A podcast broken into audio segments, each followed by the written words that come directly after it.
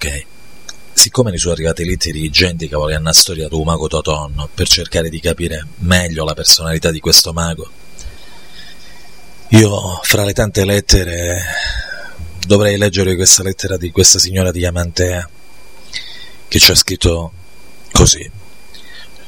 L'umiltà d'un mago Totonno, caro webmascio, non trovo le parole, dice la signora d'Amantea, per esprimere la bontà d'animo e l'umiltà con la U maiuscola, mi sta ingatinando, di un uomo eccezionale che come lui pochi ne esistono sulla faccia della terra. La persona che mi ha fatto rinascere per la seconda volta è Umago Totonno, in italiano, tra parentesi, il chiaro veggente Antonio. Ah, storia. Ti racconto la mia storia, dice questa signora. Durante la Grande Guerra mio marito partì volontario per servire la patria e dopo qualche mese, malgrado le dicerie della mala gente che asseriva che mio marito soggiornava a Cuba con una creola dal nome Marisol, mi pervenne una lettera con su scritto. Mi dispiace a tutti, ma mi trovo da poco scomparso in già campagna della Russia e chiudeva laconicamente. Un saccio sì e quando mi ricuoglio, tuo Ubaldo. Calde lacrime mi sgorgarono copiosamente per due mesi e cinquanta giorni, tre mesi e dieci giorni. Non ho più avuto alcun rapporto umano con nessuno. La mia vita era giunta al capolinea. Guardate se la reggia. No, questa è una lettera veramente molto sensibile. Ah, svolta. Poi un giorno, grazie alla newsletter di Spica Web, sono venuto a conoscenza delle grandi doti divinatorie del mago Totonno, in inglese Anthony Wizard, lo contattai tramite email per avere notizie di mio marito.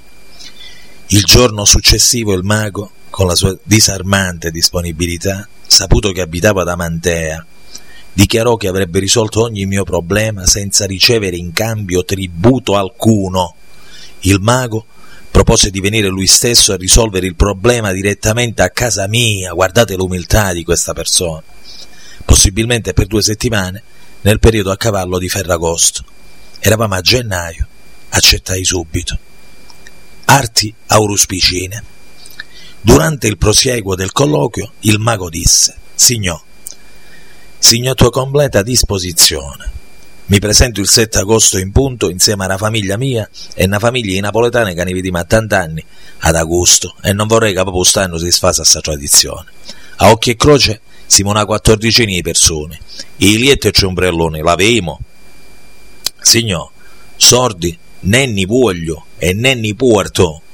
Leggerò nelle viscere dei pesci, possibilmente freschi se conoscete qualche buon pescatore fidato, sia a pranzo che a cena. Non conosco orari sul lavoro, non mi risparmio. Gli unici pesci però, signor, leggibili dalla mia specializzazione sono pesce spada, baccalà, spigole, aragoste, sgambi e calamari, pure se i visceri non ni tenano, ma sono buono lo stesso.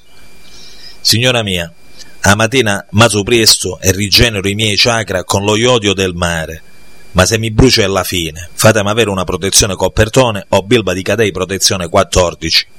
Caro webmaster, il mago mantenne la sua promessa e fu un'esperienza bellissima.